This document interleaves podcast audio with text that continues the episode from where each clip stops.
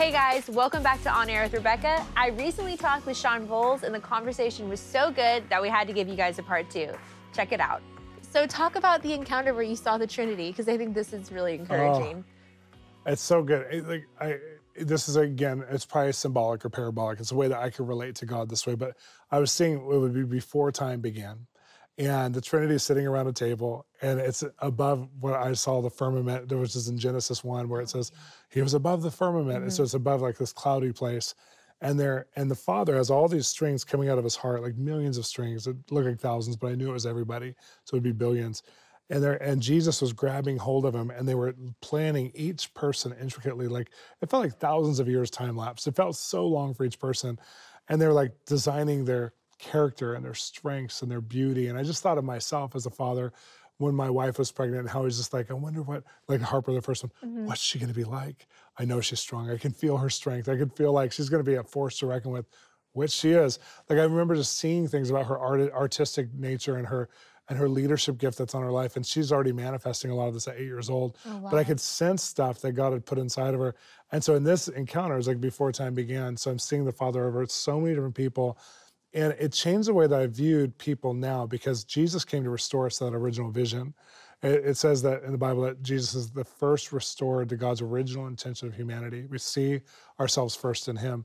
And so, what if we were restored to God's original operation system for us? Wow. And what if we were restored to his original plan, not just for the destiny we would do for him, but for the sonship, daughtership that we'd have in just the fellowship with him? Because Adam and Eve, the first thing he did was give him a job, but he also gave them this incredible walking with him in the cool of the day, intimacy, connection to where if they didn't do the job and they just rolled in the grass that day, it'd be enough. So like how do we how do we come to a place of knowing ourselves uh, through God and what he dreamed yeah. of, the resources we would need for this lifetime? The destiny, the skills, the talents, the gifts, but also the identity. And it was so beautiful that it changed the way that I would even minister from that point on. Because I would look at somebody and I'd think, this isn't who you are. Like if it was somebody who's not saved, who's like operating in the opposite spirit, who you I, I can somehow see you, even though it's just a parabolic vision of my spirit. I could see you when Jesus was planning you in the first place. Mm-hmm. And I could speak into them as if they were that of full value to him because they are. But they weren't full value to me. So I'd have to like adopt his value system over each human. Like I think of Justin Trudeau right now, how much of the church is like, that man's a communist dictator. And yes, there's truth that he's a tyrant right now. He's using politics in a wrong way. And so I'm, I'm naming somebody in our generation who's using politics in the wrong way. But then you think of like, what was your original design for him, God? And praying that yeah. and believing for what God had. I mean, he has leadership on his life for real. Like that God, that was a God-given destiny. But like just like Justin Trudeau, who is somebody who would be I'm timing this, but like you know would be somebody who a lot of people would be mad at right now. When you think of Paul, the apostle, like the early church didn't even trust him when he got saved because he had murdered them. Yeah, he had he'd been a terror. It'd be like having an ISIS member come to your church and say, "I'm all good now. Let's let's go." And I have a call of God on my life. I saw Jesus, and you're like, Mm-hmm. You kill people like my my people. You killed my people. Like it was really hard for people, and there's a lot of people who are about to get saved that the church thinks are the least likely. And I think how we handle some of the ones who are getting saved, like a Justin Bieber or Chris Pratt, or different people who are getting saved, and how we how we handle our hearts then, because some of the greatest leaders 10 years from now might be people who are like baby Christians are not even saved right now.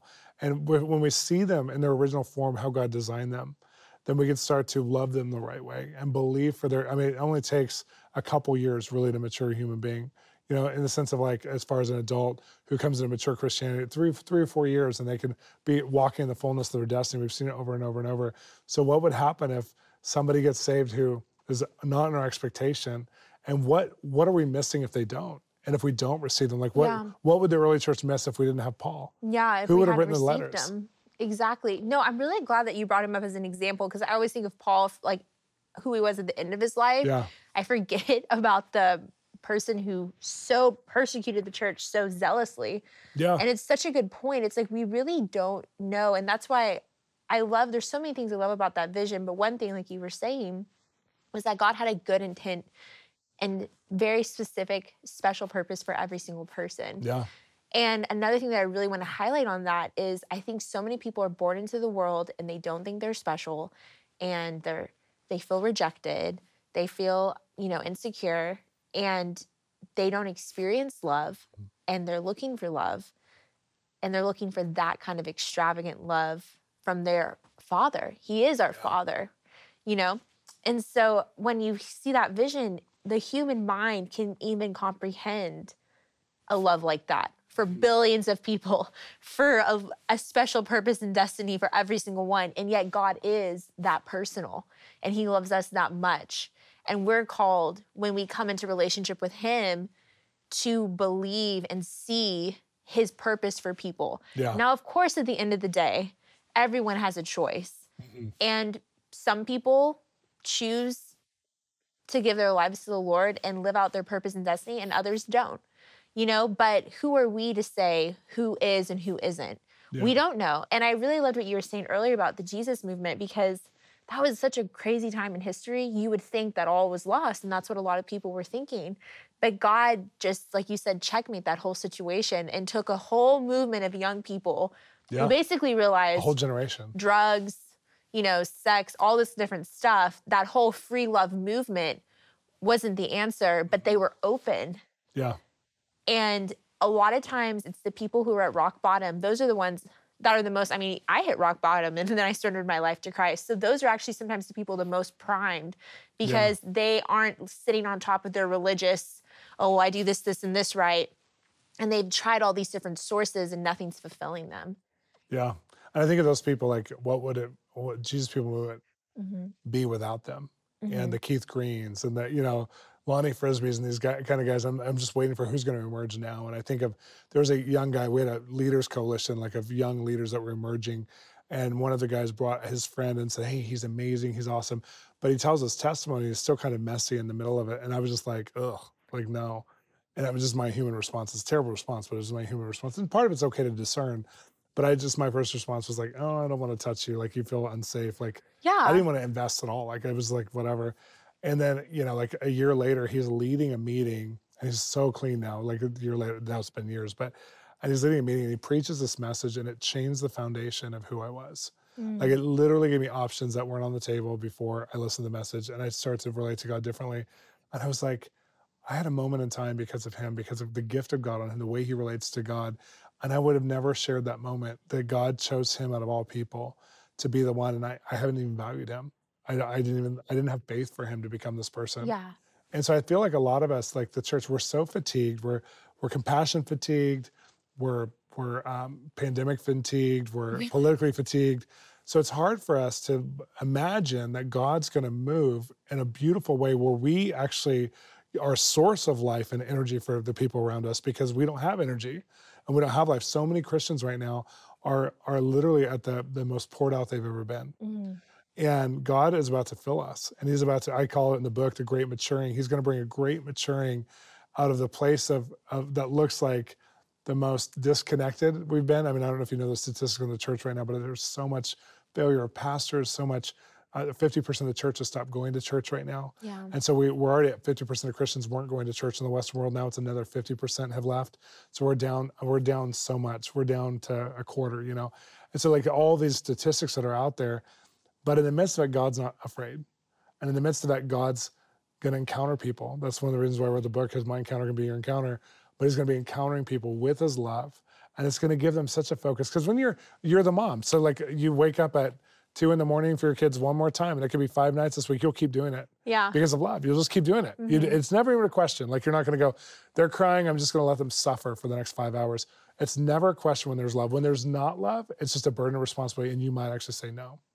But when there's love involved, it compels you to go past your human energy. And you and that's what God's going to do is he's going to compel us with his love.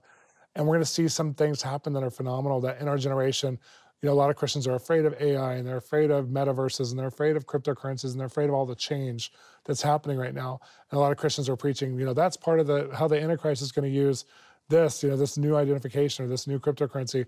And instead of looking at it that way, we, we could look at what, what's happening in advancements in science and artificial intelligence and technology and go, what does God want to do with us before an enemy that you have to bow down to takes it over? God releases all good things. So what does God want to do? What if there's, you know, 15 million people get saved because of an online metaverse before the enemy ever you know, apprehends it for the one world order that a lot of people are preaching about. So I feel like a lot of us as Christians, when you have that conspiracy bent, it's because there's a lack of love. And there's a lot, and then when I say that, I don't want anyone to feel terrible or ashamed, but there's a lack of love and there's a lack of faith in who God can be in our generation. And so even getting yourself to the point where you are honest with God about that, God, here I am. There's a lack of love in my heart. There's a lack of faith in my spirit what can you do in my generation and letting him fill you with good ideas mm-hmm. because when you let him fill you with good ideas of what he is doing, who he is. He's still on the throne. Jesus' government is only increasing. My book talks about the Isaiah 9. The government on his shoulders is only increasing. When we believe that and our spirit, we start to have a different result in life and our, our expectation sets direction for our circumstances. Yeah. So we have to have faith right now. And I think there, I think it's such a balance where you as a believer have discernment. Yeah. Because it's like I can see how a one world government is going to be set up eventually one yeah. day. And I mean, the Bible talks about that kind of stuff, but you don't live your life in a way where you're going to say, I'm going to pack up, I'm going to leave, I'm going to live in fear, I'm going to go buy, I'm not shading anyone, but I'm going to go buy a piece of land and bunker down. Yeah.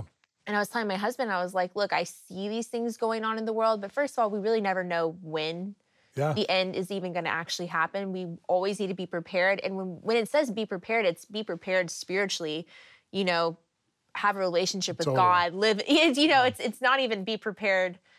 Um, with relief supplies, physically. although we should have the right amount of relief. But yeah, a lot of times people are like, "I'm just going to go hunker down and wait for it to happen." But it's not. But you have such a good point. It's that we're supposed to. I told my husband, it's like we are exactly where we're supposed to be, and we're called. This life is temporary. Yeah. God has us, whether we live or we die. We don't need to be afraid of that.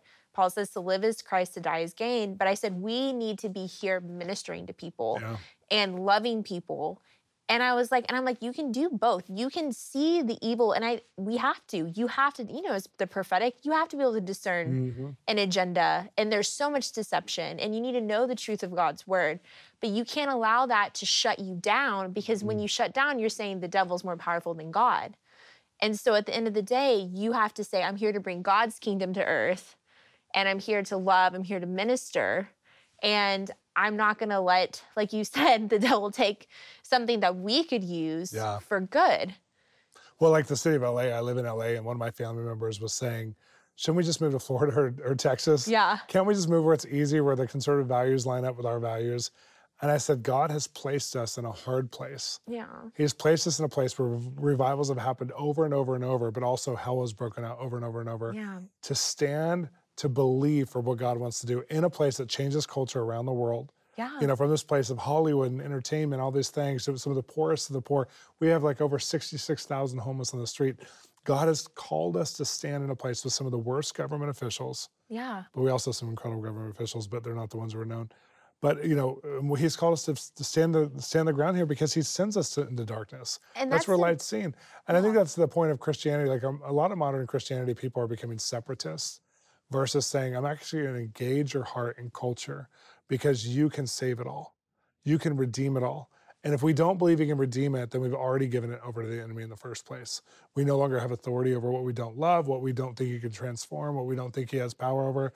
We won't have power over. We won't have authority. And so for me, I'm like, there's so much going on in Hollywood right now behind the scenes of Christians that are like steering yeah. huge projects. There's so much going on right now in sports there's so much going on. And so we hear one sensational person who gets saved, but like a Kanye West, who I love, and Kanye's a real Christian, but he's bipolar too, and he's going back and forth and different decisions and things that are going on. So some people go, see, that's what Christians in Hollywood are like. No, uh, Kanye is a, a bipolar Christian in Hollywood who's going through a big struggle. He's one of the most famous, wealthy people in the world. Let's not look at Kanye as an example. Let's look at some of the local people who are making great films and television, people who are actors like Supergirl, who's a Christian actress on Supergirl, like people who are like going for it, but they may not be the most famous, controversial, and they may not have drama in their lives, so you don't see them as much. But let's look for what God's doing. When you do that, you start to realize God is apprehending whole industries. It's amazing, but there's always evil in the midst of it. And we look at the evil because it's easier to see. And our neurologically, we respond more to evil than good. So we have to train ourselves That's and true. fix ourselves on things above, which are good things. Yeah. And I think it's important that you even speak to that there are things going on behind the scenes because I think people can just write something off completely. And I am completely I love California, even with everything what has happened. My husband is from there. My in-laws still live there. And, you yeah, know, I've talked to Uh, shout out to Miles, you know, but he's like, you know, there's still a group of us that are believing that California can change, and I'm believing for that too. Yeah. Um, of course, we don't know what the future. I don't know. It's so funny. I I think I talked to Jonathan Cahn about this on here. I was like, look, I honestly don't know what the future holds, but I know revival's going to happen. Yes. Um, and we aren't supposed to lose heart, and we aren't supposed to give up. And God can do anything. Yeah. And I think we should be encouraged by that. I don't think we should be afraid. And I just love hearing that. But you know what? I think a key aspect is we can't judge, honestly, people's situations because we just don't know. Yeah. You know, we can just, I, I think there's a difference between discerning something, but judging, I've just something that God's really been teaching me is I just can't, I'm not Jesus. I can't sit in a seat of judgment and pronounce yeah. over people. And that's just something I've learned that it's not good. It can get you caught in putting ju- that judgment on yourself. Yeah. And so I've just learned like I'm not I I just don't know and I've seen so much personal breakthrough in my own life. so much that God has healed and called out that I just look when I look at people I say, you know, people could be doing terrible things, but we don't know what they've gone through. Yeah. We don't know what So true. strongholds are in their life. We don't know what generational stuff is in their life, but I know that God can heal anyone Yeah. and change anyone. And so I've just gotten to this place where I'm like, I'm just not going to judge him. And God, that's in your hands. Not, and of course, you can speak to this. There's a difference between not judging people, but also being able to say right is right and wrong is wrong. Yeah, I think there's I think there's this thing where you know we have the love scripture that we quote at every every wedding, every Christian wedding at least, and it, love is patient, love is kind, love accepts all things. And what that means is it doesn't mean toleration of sin. It doesn't mean like oh you're okay because you do all that, and so we can be perfectly matched friends or perfectly matched in marriage or whatever. What that means is that it says I still value who you are as a person. God created you, and I still can connect to you. I just have different boundaries up because of some of the things you're choosing. Yeah. And a lot of Christians think that those boundaries have to be judgmental and they have to call, you know, black, black and white, white in the sense of like issues versus saying, you know what, everyone knows what their issues are and they might know what I have, you know, as far as my my my preferences and the things that I believe. And so I don't need to tell everybody and I don't need to preach to everybody and tell, you know, how police the world or police someone because I have discernment.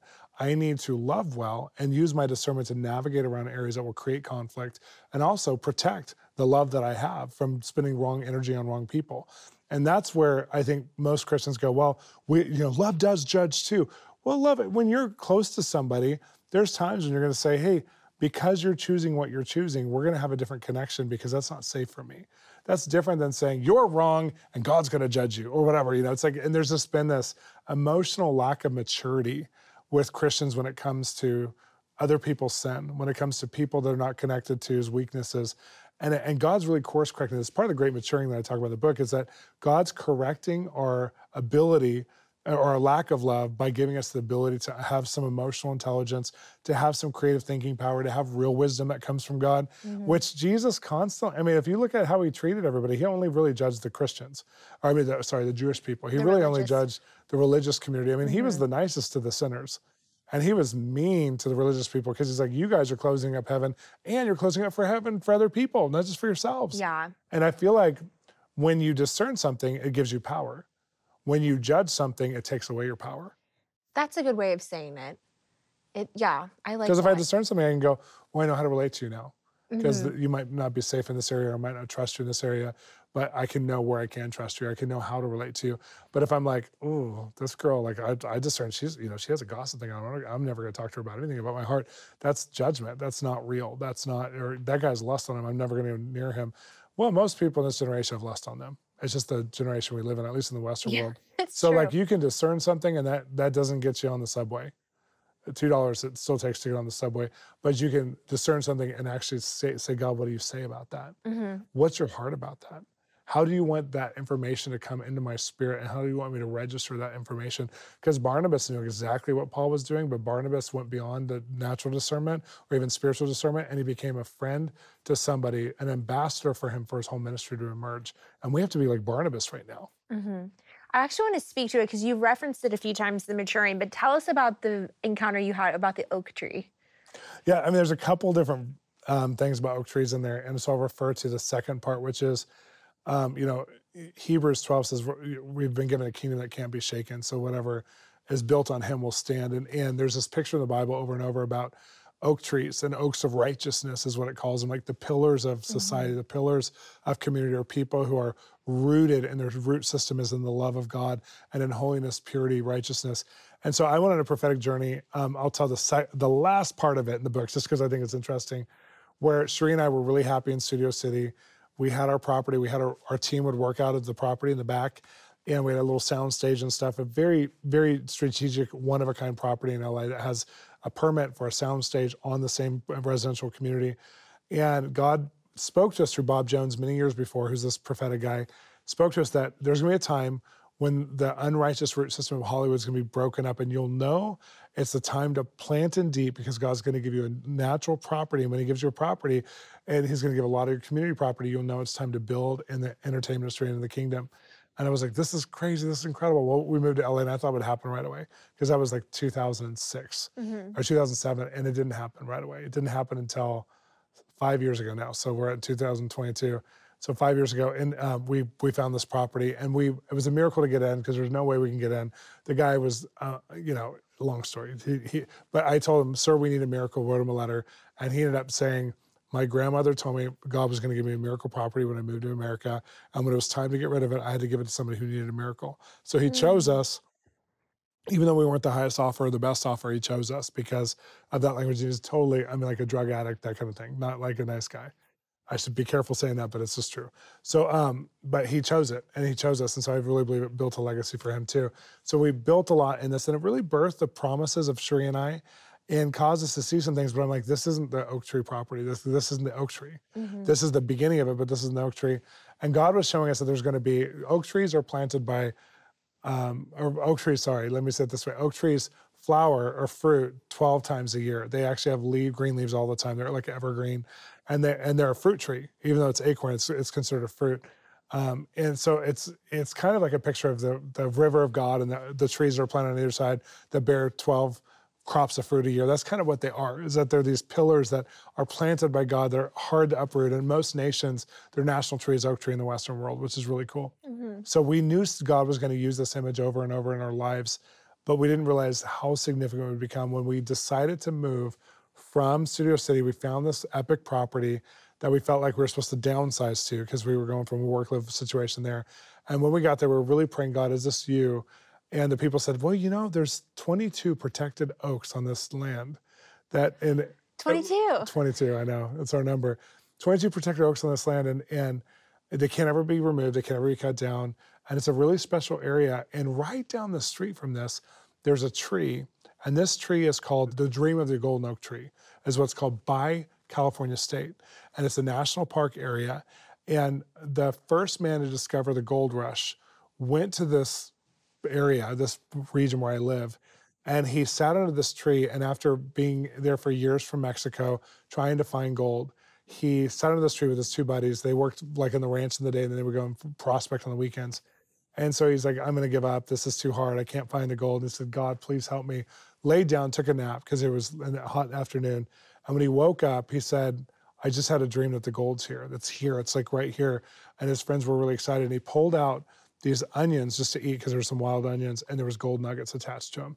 So in the state of California, people come from all over and they go lay under this tree. It's in a public park, and they want to have a gold oak dream where they they they find their gold, they find their dream come true, their dream manifests. A lot of New Agers go, whatever. But Walt Disney also went, and this is a very special story to him. And he actually tried to buy the land it was on, and he couldn't of this golden oak. And so he bought land across from it. So they have like 150 acres where they do a lot of the Disney shooting out in this part of LA. And, and it was really interesting when we moved into this house and we had the, the golden oak tree down the street. And I knew God was speaking to it. That he was saying, I'm giving dreams that will bring the resources for the greater end time army to emerge. And I'm bringing it maturing that's the oaks of righteousness, pillars over social issues, pillars in, in business, pillars in politics. People are going to get raised up. Before that happens, I'm going to allow the iniquity to be shaken and stirred up. And so it's going to look really dark before it looks really bright.